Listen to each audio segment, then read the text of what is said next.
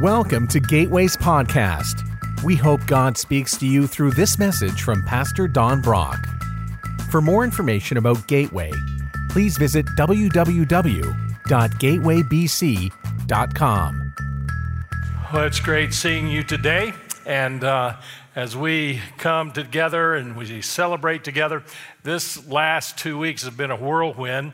Um, uh, Ronald Flynn and I were out of the country for seven days in, a, uh, in the Middle East, and we were in a Muslim country that is actually very open to uh, Christians and what we do there. I've had many meetings with um, the government officials who oversee all the religion in the country. And we had a meeting this past time with the guy who's going to be the new director of that. But he's also a military general. And uh, we had some great conversations together. Um, I was able to share with him some of the things that uh, the church that Gateway helps support, uh, some of the things that they have done, like the uh, over 1,200 families that they helped during a war that they were having in that country, and then 1,600 kids who lost uh, a parent in the war that we were able to help. And, uh, and then something that they learned from Gateway, they had a special needs big celebration event with over 300 special needs individual. And uh, as I was talking to the general, he made a statement. He said, you know, we actually have many Christians in our military, and many lost their lives in that war. And, and so they've been so impressed with the fact that here the, the Christian church is stepping up and doing things that really all the you know all the different religious faiths ought to be doing. So that's that was just a huge witness to them, and you get to be a part of that. And so I'm thankful for your support. Thank you for letting Ronald and I go. We get to do a lot of teaching, training um, men and women who are now working in churches, establishing churches. Uh, we got to speak in a couple of churches. These are all home churches, and, and it's just such a privilege to do that. And, and it's, it's so neat to, to talk to these individuals and just to be with them and uh, interact with them and build. In fact, probably this uh, fall, we'll have a couple of these pastors here in our church uh, who will be coming to be a part of a conference that we're going to have. And, and so you'll get some of them you've already met, you'll get to meet some others. So I'm looking forward to that. And so I'm very thankful that we get to do this together as a church and you allow this to happen and uh, you, you get to, you are a part of this. Um, This was a challenging time, though. The day before I left, uh, we had the homegoing service of Mary's mother. Uh, we were able to celebrate her life, and that was just a wonderful celebration. But then, while I was gone, not unexpected, my mom's husband passed away. So I did his service uh, the day after I got back. And uh, so, it, again, that was a celebration and enjoyed being a part of that and being able to just to celebrate a life that was well lived. And uh, then to really top it off, uh, while Mary was gone taking care of her mom's things, um, our dog sitter, Mary was about to come home. Our dog sitter, who takes our dogs home with her, uh, she came to the, uh, our home to uh, bring the dogs back. She opened up the front door, and water started coming out the front door.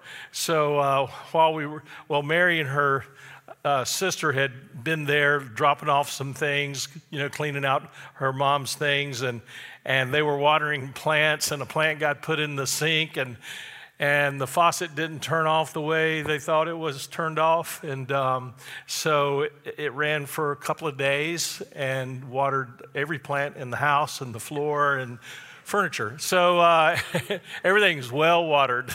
But uh, God's been gracious. You know, we, we just take it and we just move along with it. And uh, I just appreciate Mary dealing with all that while I was gone. But uh, thank you for your prayers. Thank you for what you're doing and to make a difference in your prayers, in your financial support, in your emotional support. And Ronald and I do appreciate you praying for us while we were gone. Um, today, with it being Valentine's tomorrow, I thought we would uh, just take a moment and we would talk about how to rekindle your romance so that your marriage is more of a sizzle rather than a fizzle, which that happens quite often. You know, you've heard it before. We've talked many times before about the five love languages written in a book by Gary Chapman uh, words of affirmation, uh, acts of service, gifts, physical touch, and time together.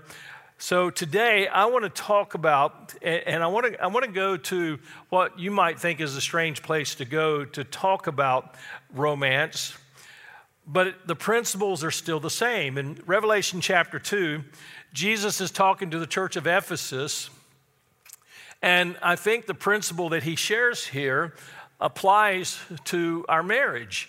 And uh, the Bible frequently uses marriage to illustrate our relationship with Holy God by being the bride of Christ. So the principles are still the same, I believe. So I think it's okay, appropriate for us to learn from this and apply it to multiple relationships. So if you're married, this message is for you. If you're not married, this message is for you. If you're still single, thinking about getting married, this message is for you. If you're a young person and hopefully one day you'll get married, this message is for you. So you let's go through God's word together. Let's learn from this. In Revelation 2, chapter, uh, chapter 2, verse 4. But I have this complaint against you. You don't love me. Some translations say you, you've, you've left your first love. He says, You don't love me or each other as you did at first. You, you've stopped loving me like you used to. Doesn't that sound like a lot of marriages? Uh, you've stopped loving each other as you used to. In fact, look at how far you have fallen. You, you were way up here in your love and your commitment to me and to each other, and now you're just, it's like you've forgotten all that. Turn back to me, which that's repentance, when you turn away from doing what's wrong and turn to doing what's right. Turn back to me and do the works you did at first. So it's like go back to the very beginning and remember how you did things and rekindle that love and that commitment. So so turn away from the direction you're going because you're not going in a good direction. Come back to where you need to be. And so obviously we do that in our relationship with Christ if we have gotten away from Christ, but we also do that in our marriage and also in our friendships. So, you know, relationships just have a nasty habit of deteriorating over time. I mean, you start with romance, you know, you, you only see the best in each other, and they can do no wrong, and you love them, and they love you, and you don't pay much attention to the flaws. And then you get married, and all of a sudden the flaws are very evident. So you go from romance to reality. And when reality hits, sometimes you want to go, wow, what did I sign up for? And then your marriage goes from reality to usually a rut. So predictable. Every day is exactly the same. And there's, there's no excitement, there's no joy. It's just routine. So you go from romance to reality to a rut, and then you eventually get to resentment. You actually start resenting each other. It's kind of like, wow, you, you've robbed me of my best years. You, you have robbed me of joy. You, you have, and it's usually you have done this to me. And then at some point, you just have regret. I don't know why I thought this would work. And, and you just regret the relationship. Um, and I want to tell you, the invention of Facebook has caused this to accelerate. Because you go back and you look up at the old boyfriends and the old girlfriends and you start thinking, what if? Well, I can predict that one for you. It would have been romantic, and then there would have been a reality, and then there'd be a rut, and then there'd be a resentment, and then there'd be a regret, and you'd be back on Facebook looking at the girl that you did wind up marrying. But you know, I mean, you know what I'm saying? So Jesus is saying, I want you to remember how it used to be. I want you to repent of where you are, and I want you to return back to where you should be. In Philippians 2 2, it, says, Then make me truly happy by agreeing wholeheartedly with each other, loving one another and working together with one mind and purpose. So that's true in church, but how much more so is that true in marriage? I want to tell you the friendships that really click are the ones where you have one mind and one purpose. You think, uh, you, you share common goals, you share common loves, uh, you share, share a common faith. You know, men, guys, we're, we're just kind of goal oriented.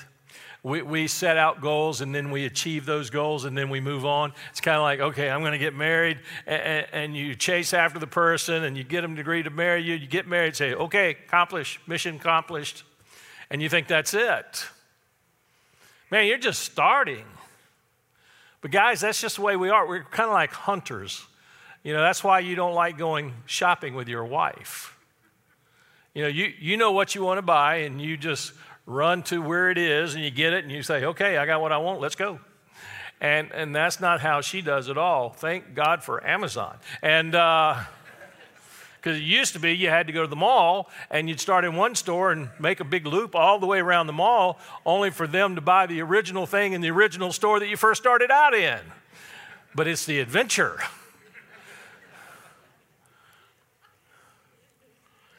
So let's talk about five things about how to rekindle your romance. Number one, give attention to the relationship. That's intellectual intimacy. Give attention to the relationship. Uh, let me read that other verse again, Philippians 2 2. Let's read that one more time. Then make me truly happy by agreeing wholeheartedly with each other, loving one another, and working together with one mind and purpose. Intellectual intimacy. You have to give attention to that. Uh, and in fact, uh, two verses later, it says, Don't look out only for your own interests, which it's okay to do that. It says, Don't only do that. You know, yes, you do look out for your interests, but take an interest in others too. Talk to them about what they want to talk about. Listen, if you're always the topic of conversation in the conversation, it is a boring conversation. Learn to ask great questions, learn to listen, care about what they're interested in, care about what your spouse is interested in. I mean, I, I want to tell you, my, my wife is a reader. She'll read two or three books a week. But she reads every kind of book you can imagine. She'll, she'll read biographies, she'll read history books, she'll read medical books. I mean, she read a book on surgery the other day. Can you imagine? And uh, it kind of made me wonder, what is she up to? Um, and, she's just fascinated by this stuff. And, you know, the, we, she, she'll usually come in and say, hey, let me tell you what I learned. And we just have great conversations because I learned vicariously through her. You know, it's kind of the way it was when in college. When we first got married, uh, you know, we were still in college, and we decided to take a course together in literature. I was still I was working full time at church, and I just I didn't have a lot of time to read a bunch of books. So we had an agreement. As we walked to class to take the exam, she tells me what I need to know about the book that we were supposed to read. She always made A's and I always made B's. And I was fine with that. Have intellectual intimacy. Give attention to each other. Have great conversations. Just talk to each other. Turn stuff off. Put stuff down and talk to each other. Number two, give affirmation to the relationship. That's emotional intimacy. 1 Thessalonians 5:11 So encourage each other. Build each other up just as you're already doing. Uh, listen, you should be doing that anyway, but in case you forgot, encourage each other, build each other up, affirm each other. Affirm each other. Don't take each other for granted. When you see your spouse doing stuff that you kind of take for granted, just stop and say, you know what? It's so easy to overlook the stuff you do that you do all this stuff behind the scenes, you do all these little things. And I just want you to know I appreciate it. And if I don't say thank you enough, that's my, that's my fault. Thank you that you really do work hard to make the house look good. Thank you that you work hard to prepare great meals for us. Thank you that you work hard at parenting our kids or our grandkids. My, my Mary is an amazing grandparent, and she was an amazing parent. And my kids want to be just like her. Affirm the relationship by building each other up. Verbalize your love every day. And do this with your friends. I mean, call a friend up and say, hey, I was thinking about you. I just want you to know how important you are to me. Now, if that doesn't make your friend feel good, I, I bet it will. Affirm each other. Romans 12:10 says, "Love each other with genuine, genuine affection, and take delight in honoring each other." Did you catch that? Really see it as a privilege that you get to honor your friends, your spouse. Take delight in that, that you get to brag on them. Take delight that you give affection to them genuine affection. Some, some spouses always carry great sadness on their face. A lot of times that's because they're not affirmed in the very place they ought to be affirmed at home first. Affirm your friends. Take delight in your friends. Don't take your friends for granted. Number three, give affection to the relationship. And I'm talking about non sexual intimacy. Just learn to give affection to the relationship that, that makes a difference. Ephesians 5, verse 18 and 19. Don't be drunk with wine because that will ruin your life. Now, that is a guarantee in Scripture. If you're drunk with alcohol, it's going to ruin your life, plain and simple. But he gives you an alternative. It says, instead, be filled or be drunk, controlled by the Holy Spirit. I mean, wouldn't you rather have the Holy Spirit of God controlling you rather than alcohol controlling you? Because not many good decisions come out of a drunken person's stupor. Be filled with the Holy Spirit. And then when you do that, you're singing psalms together, hymns together, spiritual songs among yourselves. You're making music to the Lord in your hearts. I, mean, there is something that's exciting about the relationship. There's a, an affection in the relationship, there's this non sexual intimacy in the relationship. I, I want to tell you that that's something that's such a joy to do at church is to sing together, to worship together. How much more so would that be with your friends or with your spouse. Again, if, if you're not married but like to be married, you need to really be paying attention because this is the kind of person you need to be looking for that practices these things. Ephesians 5:28 says in the same way husbands ought to love their wives as they love their own bodies. For a man who loves his wife actually shows love for himself. I, I want to tell you, I really believe this. The reason why a lot of guys struggle in their marriage and struggle in friendships is they don't love themselves. They don't know how. They have such a poor self esteem. And um, it is a tragic mistake to think if I marry this person, they will help me to feel good about myself. That's not how it works. You're asking your spouse to do something that only Jesus can do. Jesus is the one who gives you meaning and purpose in life. Jesus is the one who makes you feel good about yourself because of his great love for you. Jesus, that's where you find purpose and meaning in life. But if you're looking for it in friendships, you run through your friendships. If you look for it in your marriage, you're going to be sorely disappointed.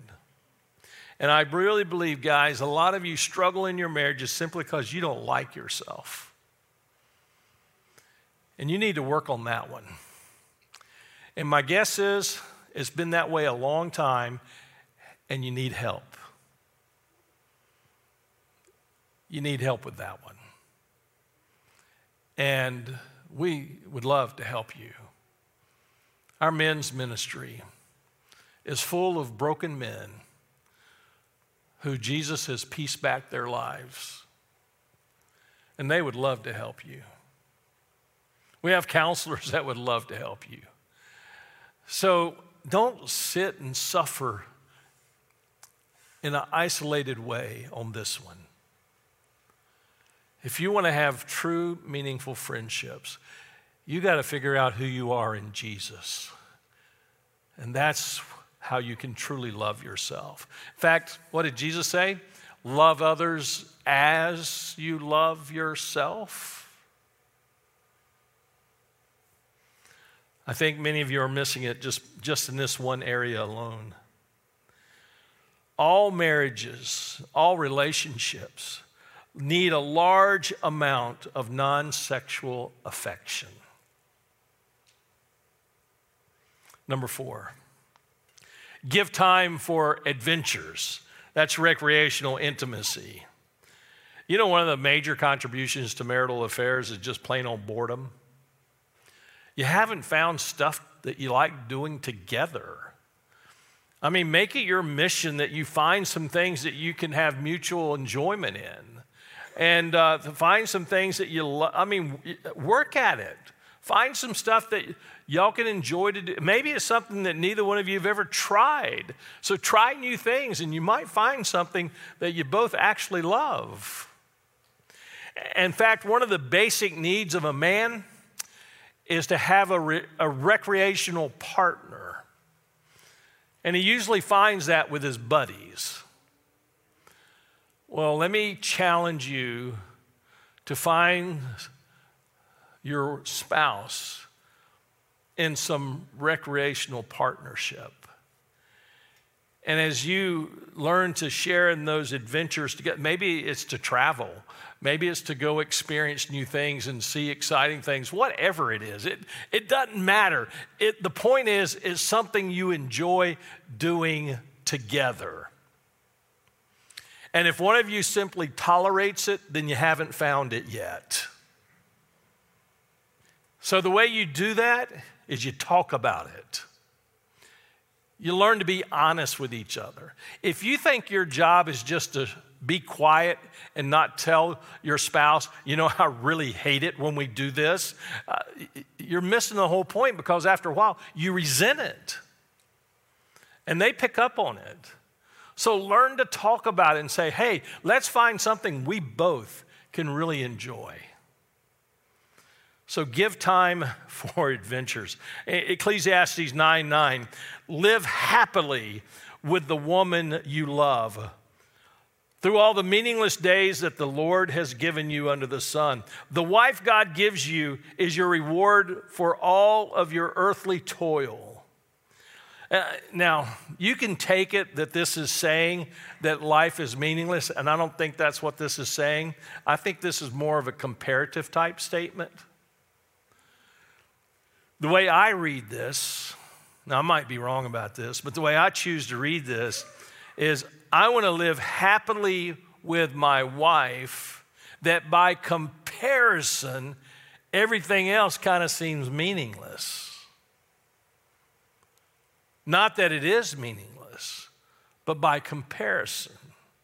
I want my love for my wife to be so amazing that by comparison, nothing else seems like love, even though I love my friends. and I love our church. And I love my family.